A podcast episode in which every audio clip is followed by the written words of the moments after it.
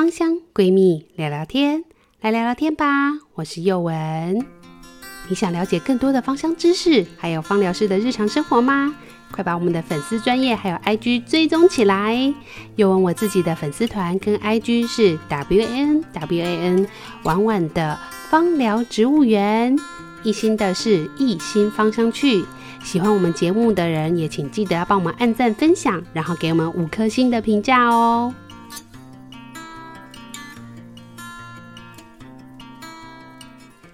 Hello，大家好，我是一心。哦不，我是佑文。大家有没有吓一跳呢？今天怎么会是佑文来呢？不是这周应该是一心吗？别急，别急，一心只是去休息一下下。我相信大家如果有去 follow 一心脸书粉丝团，或者是他的每周周报的时候，就会发现他在上周呢有特别寄信给大家，告诉大家有点累了，他想休息一段时间。那预计呢年后，我相信他就会满血复出了，所以大家不用太担心。那这段时间，我不知道大家各位听众朋友会不会也跟一心一样，有点想休息，觉得有点累累的呢？没有问题的。如果你真的觉得累累的，你事实上是对的。因为呢，节气走到了冬天，的确就会让我们的身体呢转变成变得比较想要休息的一个状态。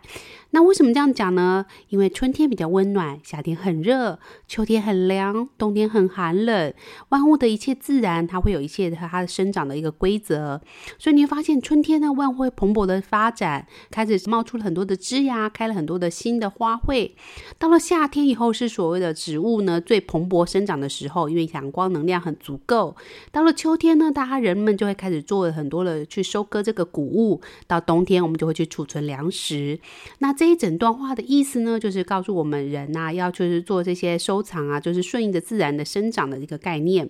那你会发现人呐、其实也会这样顺应，跟着植物一样顺应这个自然的这个发展。为什么这样讲呢？你会发现到春天的时候，你其实到春夏你会比较动能，因为阳光能量比较充足。到了秋冬的时候，你就会慢慢精神会变得比较萎靡不振。这可能也会跟日照的时间比较短一点来的有关系。因为我们台湾是在纬度二三点五度，也就是所谓亚热带地区，所以你会发现到秋分的时候，我们的日照时间会刚好是白天一半，晚上一半。到了冬天，也就是即将要到来的这个冬至的时候呢，你就会发现冬至的这一天呐、就是所谓的日照最短，但是呢晚上是比较长的这个状态。那这段时间呢，因为日照变短的关系，所以我们人的身体受到了阳光动能的能量也会变少，所以相对来讲，我们就会比较想休息一点点，也会觉得。比较怕冷一点点，这都是正常的，所以这段时间也很建议大家要好好的休息，因为呢，冬天对应到的经络的部分是刚好走到了肾的部分。如果在冬天的时候，你多吃一些补肾气相关的食物的时候，你就会发现，到了来年的春天，你会变得比较元气，身体会变得比较好一点点哦。所以冬天的时候，真的很建议大家多吃一些温补类的食材，让自己的身体好好的休养。那到来年春天的时候，我相信你的身体很多的问题也都会迎刃而解。所以。今年，如果你不小心有确诊的朋友，或者是你最近身体感觉到比较不舒服的朋友，你都可以趁这段时间好好的休养自己，让自己的身体慢慢顺应着节气，好好的休养。那我相信来年的春天呢，你的身体就会慢慢的恢复。很多人呢，在冬天的时候好好的调养身体，过敏到了春天也会慢慢变得比较好一点点哦。那我们今天呢，一心要好好的休息。那我不知道大家会不会想问，那又问你你为什么不用休息呢？嗯，因为宥雯这个人呢，是有点变态 变态的个性。为什么这样讲呢？因为我自己呢知道我自己啦，就是我其实不是一个很适合休息的人，因为我的身体很奇怪，每次只要一休息，我大概就会生很重很重的病，所以我其实不太敢随便对自己许愿说好想要休息，好想放大假，因为只要一休息啊，我大概就会兵败如山倒，我大概就会大病一场，我可能就会就是会很想很想休息，大概一两年左右，所以。这是每个人的个性不同啦。那如果你像我一样，也是有一些不得不继续工作的一个状态的情况下呢，那又我会建议你好好收听今天的这一集，或者回去收听上一集，我们介绍姜科的植物。那我们今天要介绍的是肉桂，上一集介绍的是姜。那这两个植物都是很适合带来非常多的动能跟阳光阳性的能量，所以在秋冬的时候使用呢，也会带来热性的能量，对于你的身体呢也会有帮助。像最近秋天、冬天都比较寒冷。就会建议你在日常的一些保养配方上面，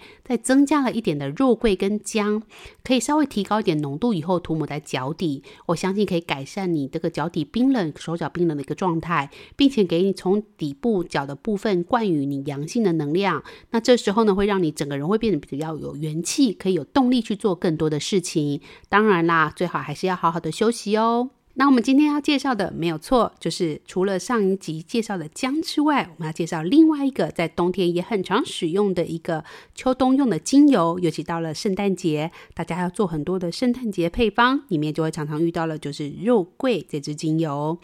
当大家如果去查一下秋冬的许多一些补品的一些食材，炖补类的食材，就蛮常看到他们都会加了许多的八角、小茴香、丁香或者是肉桂这样的食材，也是因为大家都知道。其实像肉桂这样食材，在欧美的话，则是会用像是呃肉桂咖啡呀、啊，或者肉桂卷这样的形态来去出现，就是因为它能够很能够带来一种冬季比较温暖的一个能量跟快乐的感觉。那我们今天就要由借由这本《香气采集者》，由多米尼多作者来去著作的这一本《香气的采集者》，它里面的其中一个章节“甜美的树皮，斯里兰卡的肉桂”，这是我们今天要为大家导读的，希望你会喜欢。在导读之前呢，宥雯要先跟大家科普一下这这一座斯里兰卡的岛，它在哪里呢？它事实上是在印度半岛的东南边，也就是它的右下角的部分。它小小的一个有点像酪梨的形状，一点就这样子点在了印度半岛的右边右下角，所以呢，它也有所谓的眼泪之岛之称。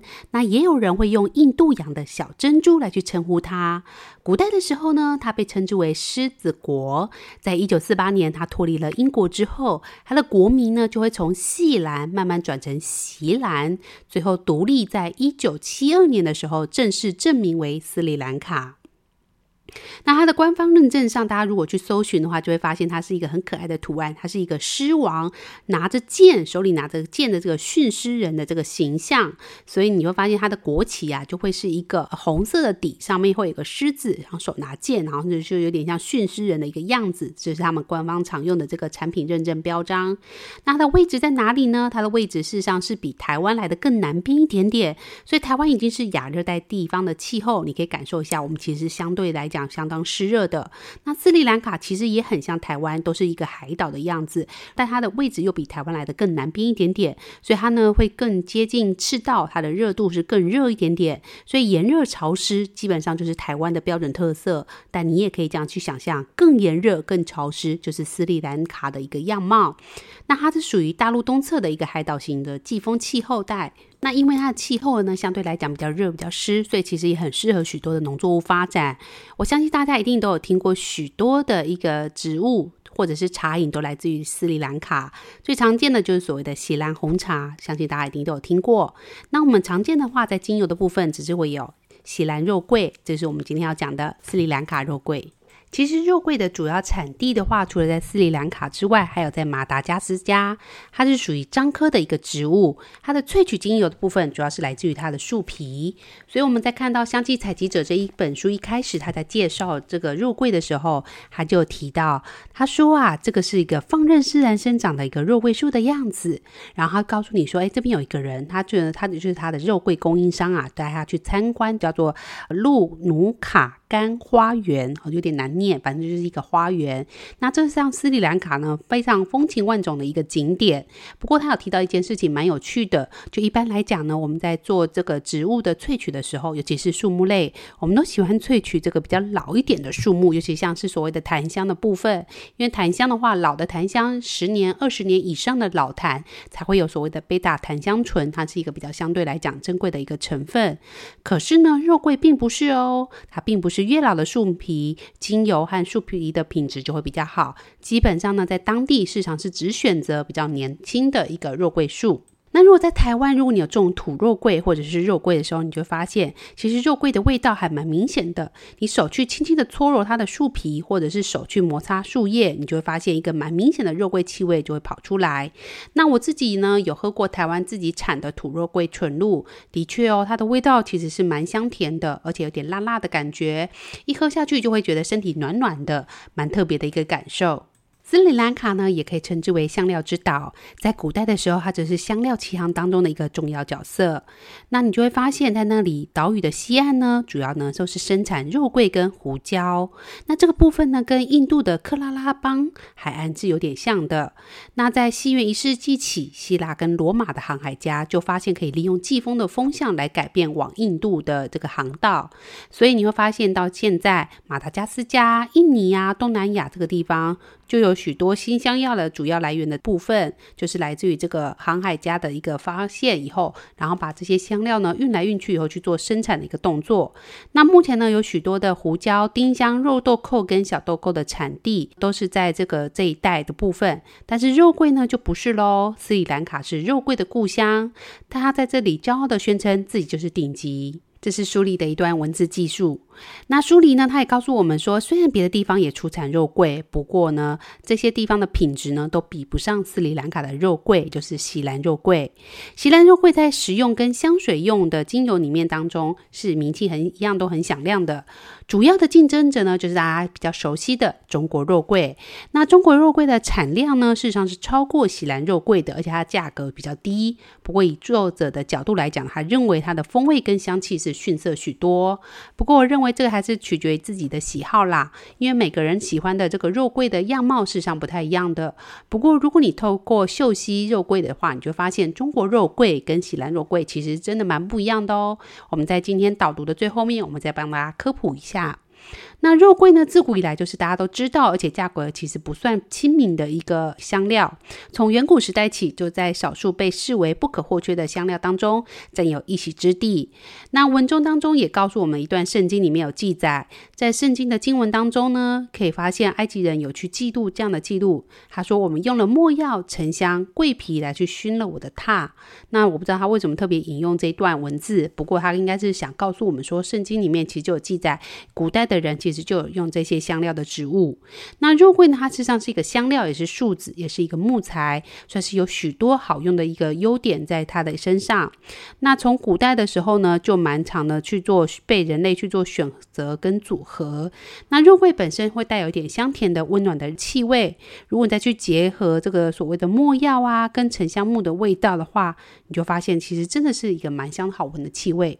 不过和其他的精油书记载的不太一样，这本书呢，它有记载的就是肉桂的一些采收的方法。我们可以看到这边倒是我平常比较不会看到的，像是他说，呃，最优秀的肉桂其实来自于年轻的枝条，生长呢是不能够超过三年的，不然你的树皮会太厚。那帮大家再科普一下什么叫树皮。如果以在国中的知识来教导你的话，你就会发现树皮指的是形成层之外的，包含了形成层、韧皮部。还有所谓的树皮外面的这些角质增生的部分，这一整段我们都称之为所谓的树皮。形成层之内的部分，我们称之为木质部。那这个部分我们就称之为是木材、木芯的部分。也就是一般我们在萃取像是花梨木或者是所谓的檀香的这一类植物呢，我们就是萃取它的木材的部分。那肉桂的部分，它是萃取来自于韧皮部的树皮的部分。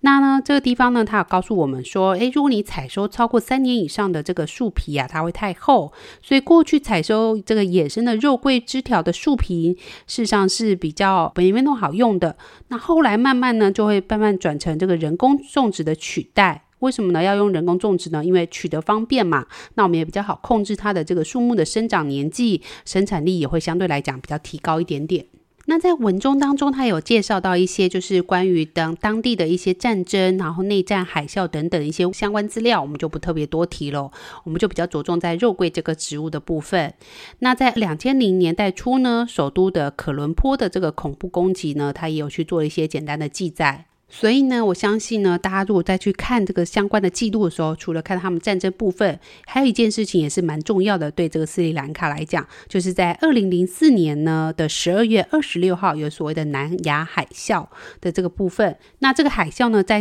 呃，就是整个对这个斯里兰卡的这个部分呢，实上有对这个环境做了很多的损坏，然后对人呢也造成很多的创伤。所以也蛮多相关的文献跟书籍，还有一些资料都会去记载这个部分。那这个部分我我们就不特别去提。那在文中呢，作者呢带我们去的这个肉桂园呢，事实上是在哪里呢？是在可伦坡的这个往加勒的火车铁道后面的丘陵，还有一段距离的这个呃部分。它在这里有记载，这个肉桂园的这个生产是蛮有趣的，它是一个比较传统的方式生产。那这个树园的地主是用招募的方式去找了许多的家庭一起来负责所有的工序，他们会一起把这个肉桂啊。这个棒子就是那个树皮卷起来这个棒子的样子呢，卷成一大束。那呢，他们说的蛮传神的。他说，在天未亮的时候啊，这些家庭就开始就定位。那还有分男生、女生跟这个小孩子，蛮有趣的。他说，男人呐、会砍下树枝去修剪这个枝条，妻子跟青春期的孩子会去收集所有的枝条，捆成束，然后卖给肉桂叶的蒸馏厂商。那树枝呢，是从最早栽种的树部根部长出来的这个嫩枝。放任它生长到三年左右，会成为年轻的小树。它剪下这些小树以后，再让它上面的这个无数的那个嫩枝生长满两年，跟扫帚一样粗以后，就会经过筛选的。那肉桂呢树呢，它可以持续利用最初的那一棵树。那这时候种植可以反复的去砍下嫩枝，然后再重新生长，再砍下嫩枝，再让它重新生长。那反正它就是大概取三年左右的这个嫩枝来去做使用。那这个原本的这个母株的这个肉桂树的树的部分呢，大概可以反复使用大概四十年左右。那慢慢的，因为你不断的去砍它，所以这个树根啊会慢慢变得比较粗。那这个样子呢，有点像是我们平常在种植物的时候也是会有类似的现象。如果你想让你的这个植物啊，不要就是细细长长的话，其实如果你种的是木本相关的植物，其实各位听众朋友可以试试看，你可以稍微把它上面的枝条去给修剪，但是要注意哦，如果你剪的是侧边的枝条的话，那个树还是会继继续往上涨。但是如果你直接把最上面顶端的这个呃，就是分生点把它砍掉的话，你会发现有些树木你砍掉它的顶端以后，它事实上是不会再往上生长，它只会往两侧生长。也就是说，你把它的顶端的这个分生组织给砍掉以后，它会往两侧不断的发出新芽，就不会再继续长高了，它就会往两侧生长。那我这样看起来，我觉得它这边在描述这个肉桂树的生长，可能是利用这样的方式，因为如果它不把顶端把它砍掉的话，让这个肉桂树会继续的一直往上长高。那这时候他们要得到新的这个枝芽的时候，就要变得要爬树啊，或者是用比较高的这个刀子去割的话，事实上对他们开采来讲，事实上会相对来讲是比较复杂一点点的。那一般来讲，如果在家里种植，你想让你的这个树的部分尾巴长得就是这个树根的部分长得比较粗壮的时候，你可以有几个方法。第一个就是像这个文中叙述的这个样子，你可以把它左右两边的枝条给砍掉以后，然后呢，顺便呢去养摇这个。树木，那你透过这样摇晃的树木，会对植株呢造成一种危机感，所以它会想办法让自己呢，呃，能够长出更多的新的枝叶之外，它会让自己想办法让这个树根长得比较粗壮一点点。所以你就发现，有时候你在家里自己种的，跟在路边种的，为什么会长得不太一样？因为在路边的时候，这个植株比较容易受到风吹日晒雨淋，它有无时无刻被摇晃的这个一个现象，所以这个时候呢，它的树木为了要让它自己可以长得更好，它就会想办法让它它的树根。变得比较粗壮一点点，然后呢，再加上在外面如果晒的阳光比较多，也会让刺激这个植株呢，会去长出更多的枝叶出来。那如果呢，它照的阳光比较少，又没有什么受到风吹日晒雨淋，那这样的植株呢，就会为了要想要去争取阳光，它会慢慢长得比较细长，让自己可以伸出去照到阳光。另外呢，它也没有什么危机意识，所以它就不需要变粗。所以这个现象呢，在哪里也蛮常看到的呢？就是如果你有这种所谓的沙漠玫瑰的话，如果的听众朋友种沙漠玫瑰的话，你就发现这个现象。沙漠玫瑰你在种的时候呢，他们喜欢的那个样貌是矮矮小小，然后胖胖圆圆的。那如果你的呃沙漠玫瑰长得瘦瘦长长，那其实就是你把它的顶枝给砍掉。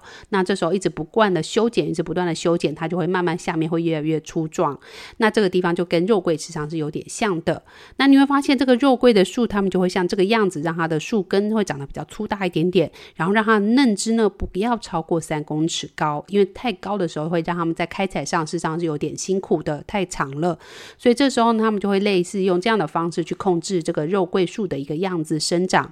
那人们呢，他就会去用这个开山刀去砍这个枝条，那慢慢收集以后，收集以后，他们就会收集到农场，那肉桂就会在农场这个地方来去做加工的一个动作。那在文中他有记载，像这样子就是负责开采的这些人呢，事实上是所谓的工匠，他们的手技呢，事实上是需要很多年的去训练，才能成为一个很好的出色的一个加工者。那好的肉桂的制作者呢，事实上呢是很难寻找的。那他们的收入其实相对来讲也是相对的不错，所以他们也会训练他们的孩子来去继承他们所谓的家业的部分。所以你会发现在这里文中也告诉我们，肉桂本身呢，它实际上也是一个所谓的家族事业，所以每个家都会有自己的溯源，然后他们会有自己的组织方式。他们在那个遮雨棚下面的位置呢，上面就会去吊挂这个所谓的肉桂的枝条，然后呢，下面大家就会坐在这个枝条的这个雨棚的下面呢，去做这个，就是把这个肉桂的皮给掀开来的这个手工艺的动作。比较特别是，他这边有记载，就是像这样的开采动作，事实上都是遵循古法的，也就是他们并不会去特别去创新，他们也不会想要去创新这件事情，他们就是完全就是用手工的方式，用古法的方式去开采去制作。那在这边呢，我觉得蛮有趣的地方是，他有特别讲到，就是女人呢会负责第一个步骤，他们会用刀子呢刮去树皮上面的青绿表面。那原因是因为这个地方的部分，它的丁香油分的含量是比较高的，这个部分事实上是不适合制作肉桂棒。在这边呢，宥雯要替大家介绍为什么要这个样子呢？因为其实好的肉桂的部分呢，它其实会以高比例的肉桂醛为一个主要的精油成分，它大概呢主要的优质肉桂醛的精油呢，它需要有百分之五十五到百分之七十左右的肉桂醛，只有少部分大概不到五趴的所谓的丁香酚。那你就会发现，为什么在不同的产地、不同的农家，他们采出来的精油有时候都会有品质不同的一个现象。除了当然跟带地理环境长出来的植物有所不同之外，其实跟你这个开采者的这个手工艺，事实上是也有相当重大的影响，你会发现，像这个肉桂，它就告诉我们，如果呢，这时候有些人他在开采肉桂的时候，他没有去做这个动作，也就是说，他先用工刀具去刮掉树皮上面这个青绿的表面，他没有做这个动作，或者是他开采的时候，他取的是枝叶比较多的部分，他就会让他的这个丁香酚的含量比例来的变高很多。那如果呢，在一开始这个开采加工，他做的手续够精准、够确实的话，他就是真的只取树皮的部分，不要偷渡太多的枝叶进去的话，它的丁香酚含量也会大幅度的下降。那如果它很好的照标准把这个这树皮的青绿表面的刮掉的话，也会大幅度的下降这个丁香酚的这个含量比例。这边也是告诉大家，为什么就是在一样的萃取方式的情况下，一样的物种，但是不同的农场虽然产地都一样，但是不同农场他们产出来的东西精油品质其实还是略有差异，就是会差异在这个地方细微的加工部分。那它还有一段也是一般的书籍比较不会记载到的，他告诉我们说，一开始的时候枝条是黄色的，它慢慢会因为氧化然后转成红色。那为了要能够更容易剥离内层的树皮，他们会用金属圆棍呢，在准备剥制的这个木条上由高至低的滚动。所以呢，他们接下来呢就要用这个刀子呢，很利落的在这个枝条上划一刀。那这时候呢，树皮晒干的时候，它就会自动的卷起来。那其实大家可以想象，这个工作基本上是需要需要相当。的熟练跟细心的，所以呢，他这个手势要非常精准的去切割，然后呢，而且不能够割得太深，或者是割得太浅。这时候让这个木条新鲜的枝条去做曝晒的过程呢，这时候它卷起来呢，就会一圈圈的刚好卷得很漂亮，就会变成很漂亮的那个肉桂卷的样子。那他们大概会把它制作成大概两公尺高的这个细卷的样子。当然呢、啊，这跟其他的精油萃取也是一样。这个呃晒的样子呢，跟卷起来的样子呢，决定它是否是 OK 的，都是由一些比较专业的工匠来去做决定的。包括我们在萃取阿塔的时候，也是类似这个样子。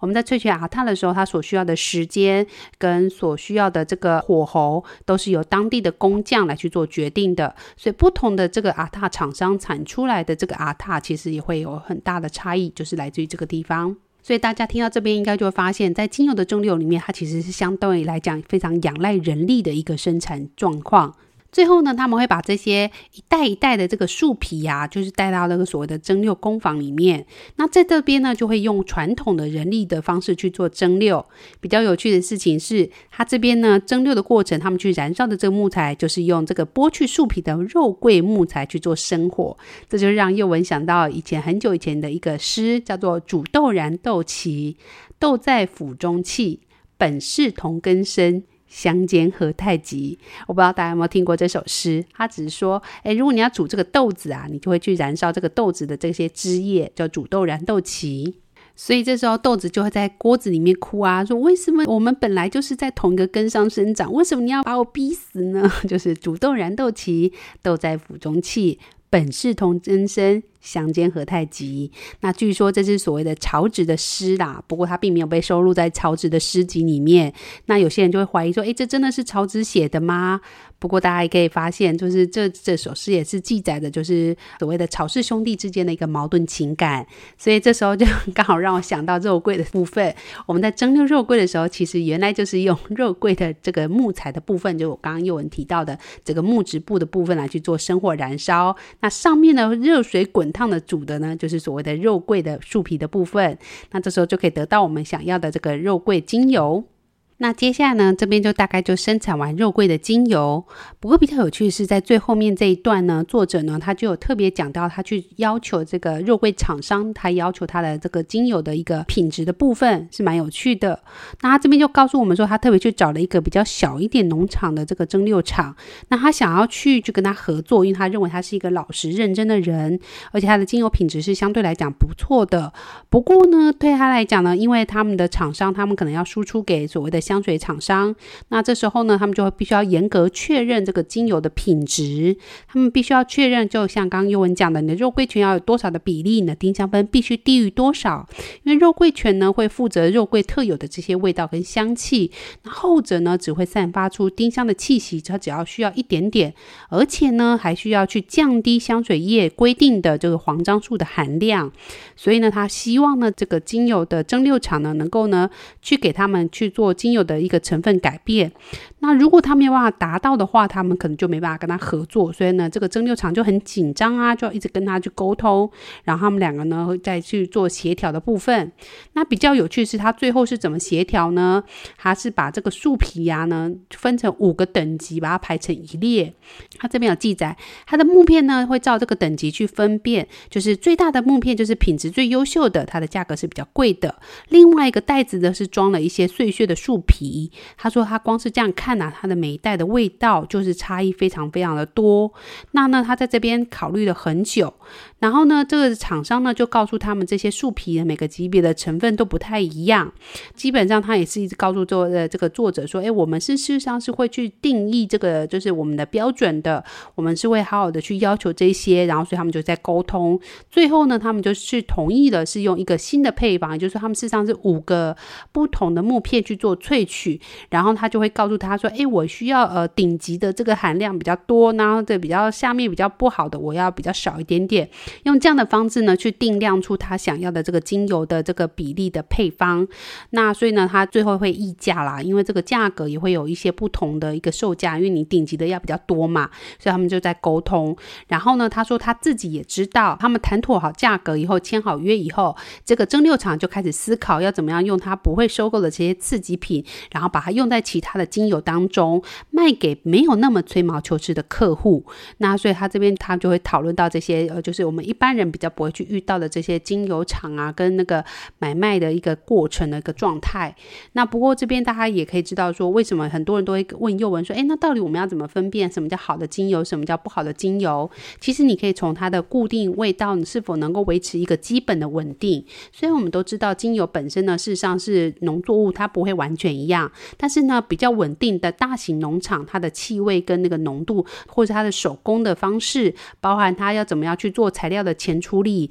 在蒸馏的过程当中如何去拿捏，这什么叫做刚刚好蒸馏好了的那个状态，实际上都需要仰赖非常丰富经验的匠工匠的部分。接下来呢，他在开采的过程当中，那些枝叶，他们有些人也会觉得舍不得，所以他们就可能会去做呃所谓的再次蒸馏的一个现象。那这样都会影响呢精油的品质。那所以呢，我觉得大家在选择的时候，一定要记得选择比较优秀、比较稳定的这个厂商。虽然有些小农呢，事实上是也很不错错的，不过如果他没有办法很好的控制他自己，因为他可能会需要维持他的生计的话，那这时候他可能每次产出来的这个精油品质就会不太稳定，就是来自于这个地方。那我们今天的肉桂就介绍到这边。那你会发现，肉桂的使用历史实际上是非常久的。在四千多年的时候，肉桂其实是从东方出口的香料之一。那最早最早的记录在西元前两千七百年，它就出现在中国了。那它与丁香、胡椒并列为世界三大古老的香料之一。有没有发现，大概除了丁香你比较少用之外，胡椒跟肉桂真的是很常出现在中式料理上面。那你会发现，其实，在肉桂来讲，它真的真的是很贵的。有人查到一个资料，三百五十公克的肉桂呢，会比五公斤的银子还要来的值钱。所以你会发现，肉桂呢，它算是一个很特殊的一个交换的一个货币，它也可以象征了当地的人的一个地位跟身份。据说曾经有法国的法官，他就判定这个就是赢得胜诉的这个妇人呢，他需要来去做支付香料的一个动作，所以他就是用法语表达成用香料来去支付，那就是有点像我们现在的货币的一个概念使用方法。那这个法文呢，又有，差，我真的不太会念。Payer avec des piece 这个我不太会念，然后所以他的意思是说，他后来呢就慢慢的用香料支付，把它转变成用现金支付的一个概念，所以就可以证明当初的肉桂实际上是相当的值钱，已经值钱到可以当做货币来去做使用的。最后，我们帮大家来重点整理一下。一般来讲，我们讲的锡兰肉桂指的是它的肉桂皮的部分，它会有非常经典的肉桂香气。那这个经典肉桂香气来自于它高比例的这个肉桂醛，会将近百分之七十。它的丁香含量很低，大概百分之五以下。那还有许多还不错的一些小兵小将，像是所谓的贝塔丁香油烃、沉香醇、一般胺油醇，带了一点醚类跟香豆素，这些都会让那个肉桂的气味带来来的许多香甜。甜跟许多丰富的感受，有些人的肉桂呢，则是来自于肉桂的汁液，所以你再看它的那个商品上面就会介绍到它是汁液萃取的这个肉桂。那汁液萃取的肉桂在一开始的时候，中间的时候我们也跟大家讲，其实汁液萃取的肉桂它的味道呢会跟丁香比较相近，是因为呢在来自于这个青绿色的部分呢，它会有比较高比例的丁香，所以它就会带来一种牙科的感觉。那汁液呢萃取的它的丁香含量比较高，所以它会有点像发散的一个感觉，也。通常呢，会应用在所谓的四肢跟呼吸的一个状态。当然呢，因为它还是来自于肉桂的树木的部分，所以它也会带来一些温暖的一个感受。那慢慢比较多人在使用的，也有所谓的中国肉桂。中国肉桂也有非常高比例的肉桂醛，所以如果你想要看起来非常非常肉桂的话，就可以考量它。它的气味呢，是相对刚刚的肉桂皮来讲，会相对来讲比较来的刺激一点点，因为它的肉桂醛比例是比刚刚的这个锡兰肉桂来的更高一点点。给大家一个参考数据，中国的肉桂醛呢，大概可以高达百分之八十以上都是肉桂醛的部分。那刚刚我们讲的锡兰的肉桂呢，它的肉桂皮大概是百分之七十左右的这个肉桂醛的比例。那锡兰肉桂呢，它有许多比较不一样的这个芳香分子，所以它的呃香气的成分呢，也会相对来讲比较多元一点点。那中国肉桂就比较像是单独一支肉桂醛含量比例比较高，所以它的气味会比较是像一枝独秀的感觉。那另外还有带有一些微量的香动素，但在正常使用上，呃，你的接触剂量事实上是很少的，并不需要太过担心。肉桂呢，都是以肉桂醛为一个主要的化学成分，那你就会发现它就会有具有醛类一个很大的特性。在少量的低剂量的醛类呢，你会发现它能带来温暖放松的感受，但是高剂量的醛类呢，则是会带来激励的感觉。所以，如果你今天想要激励自己的身体呢，让它自己更有动能一点点，你不妨就稍微使用多一点点的肉桂的部分。那如果你只想让自己稍微放松一点点，那你就在你所有的配方里面，所有的纯精油配方里面，大概十分之一或者二十分之一里面，也就是二十滴里面一滴的肉桂就可以了。那如果你想要让自己比较有动能的感觉，热性要稍微高一点点点，你大概就会二十滴里面大概加三到五滴。但是呢，注意这个比例还是要稍微调整一下，因为如果你加的太多，你可能会变成整个全部都是肉桂的味道哦。在发系的使用方法上，他们有时候会把肉桂呢跟柠檬两个加在一起以后，滴入植物油以后去做呃就是服用的一个动作，因为他们认为肉桂呢是一个很好的补充剂。不过幼文也建议大家在这个时候，其实你直接去中药行去买一点点肉桂粉磨成粉以后，加在你每天要喝的咖啡里面，其实也是有一样的效果啦，不用这样喝精油。